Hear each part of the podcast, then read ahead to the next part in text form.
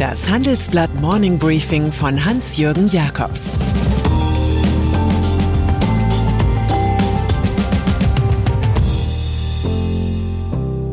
Guten Morgen allerseits.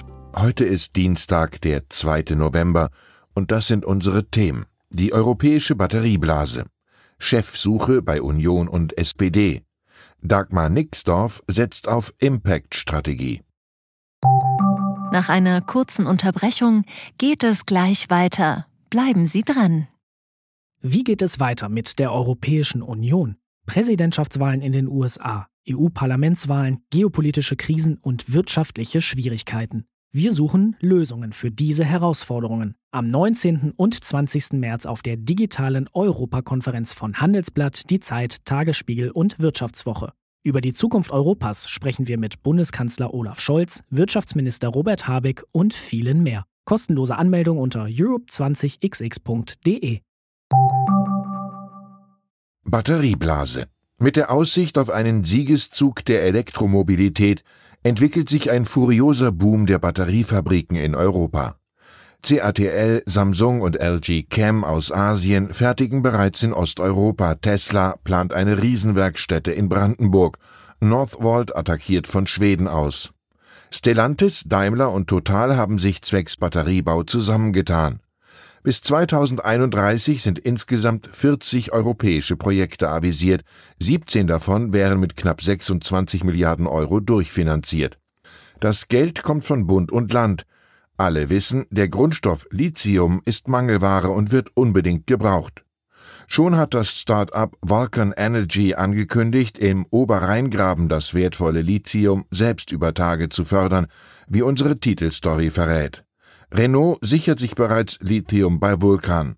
Die Batterieblase zeigt, der wahre Kampf um die Zukunft des Autos spielt sich weit weg von den Autosalons ab. Neue Parteispitze gesucht. Das große Gesellschaftsspiel der CDU heißt Wer wird Chef? Die große Volkspartei, die vor kurzem das Volk verlor, sucht nun schon zum dritten Mal in drei Jahren eine neue Führung. Alles ist im Jackpot. Parteivorsitz, Fraktionsvorsitz, Generalsekretariat, Vizechefs, Präsidium, die ganze Nomenklatur. Die Bezirksvorsitzenden haben entschieden, dass die Kandidaten vor der Basis in die Bütt gehen müssen. Wann das passiert, darüber entscheidet heute der Vorstand. Sicher ist nur, dass bei Wer wird Chef der Dauerbewerber Friedrich Merz erneut eine Chance erhält im Tandem mit Carsten Linnemann. Auch Norbert Röttgen wird mit einem Team im Spiel sein. Jens Spahn dürfte ebenso wie Fraktionschef Ralf Brinkhaus trotz größter Ambitionen bei den CDU-Mitgliedern kaum eine Chance haben. So wird nach der Angela Merkel-Ära aus voller Kehle mit James Brown It's a Man's World gesungen auch wenn Schleswig-Holsteins Bildungsministerin Karin Prien ein Aufstieg zuzutrauen ist. SPD-Spitze. Auch in der SPD werden neue Chefs gesucht.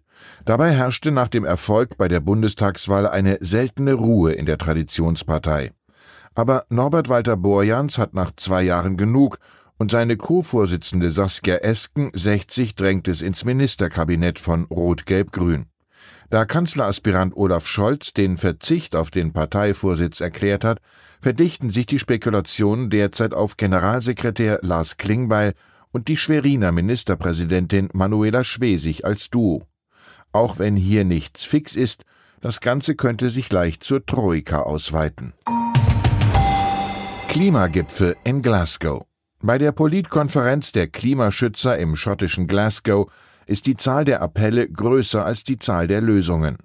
Am eindrücklichsten ist ein offener Brief führender Klimaaktivistinnen rund um die Schwedin Greta Thunberg an die Staatenlenker. Er hat in kürzester Zeit über eine Million Unterstützer gefunden. Thunberg und Co. fordern darin auf, der Klimakrise mit drastischen Maßnahmen zu begegnen. Sie werten die bisherige Politik als Verrat. Die Welt sei katastrophal weit vom Ziel des Pariser Weltklimaabkommens entfernt, die globale Erderwärmung auf 1,5 Grad Celsius zu begrenzen. Wandel kommt nicht von da drinnen, sagte Thunberg in Glasgow vor Demonstranten. Die teilnehmenden Politiker täten nur so, als läge ihnen etwas an der Zukunft junger Menschen. Stattdessen würden Milliarden in fossile Brennstoffe investiert. Alarmstufe Rot für den geschundenen Planeten. Klimakanzlerin Merkel. Die am Montag aufgetretenen Repräsentanten, 200 Staaten sind dabei, wägen weise Worte. Doch bis zur Tat ist es lang. Noch Kanzlerin Angela Merkel plädierte dafür, das Pariser Abkommen umzusetzen, sowie für einen weltweiten CO2-Preis.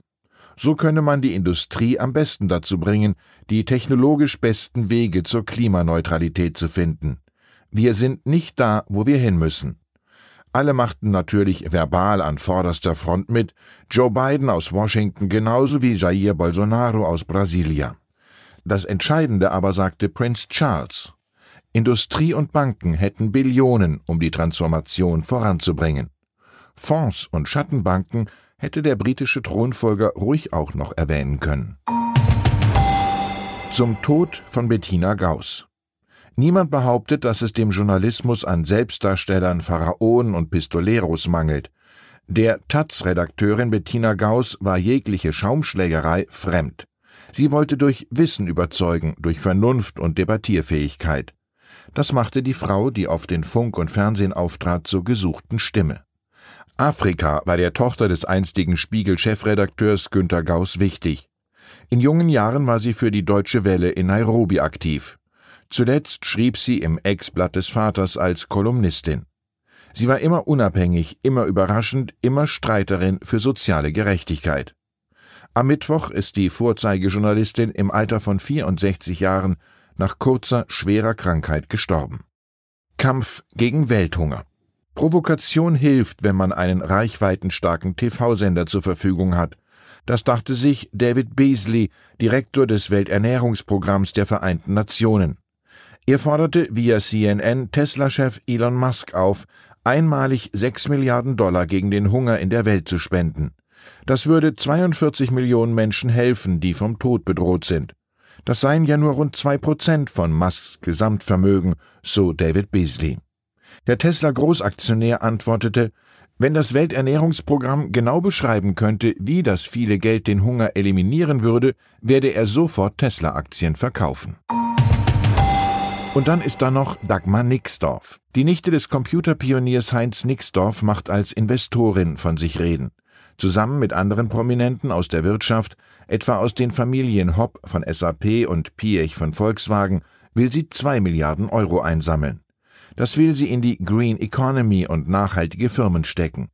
Impact Investing und soziale Rendite sind ihre Stichworte. Wir sind angetreten, die Welt ein bisschen besser zu machen, so die Investorin. Nixdorf Capital Impact Fund steigt beim Startup Valley Vital ein, das eine App für ein Mehrweg-Kreislaufsystem der Gastronomie entwickelt hat. Verpflichtet fühlt sich die Investorin ihrem großen Onkel Heinz, dessen Computerfirma einst zu den DAX-Gründungsmitgliedern gehörte. Einer seiner Leitsätze hieß, vor dem Himmel kommt das Leben auf der Erde und da gilt es, eine soziale Gesellschaft aufzubauen.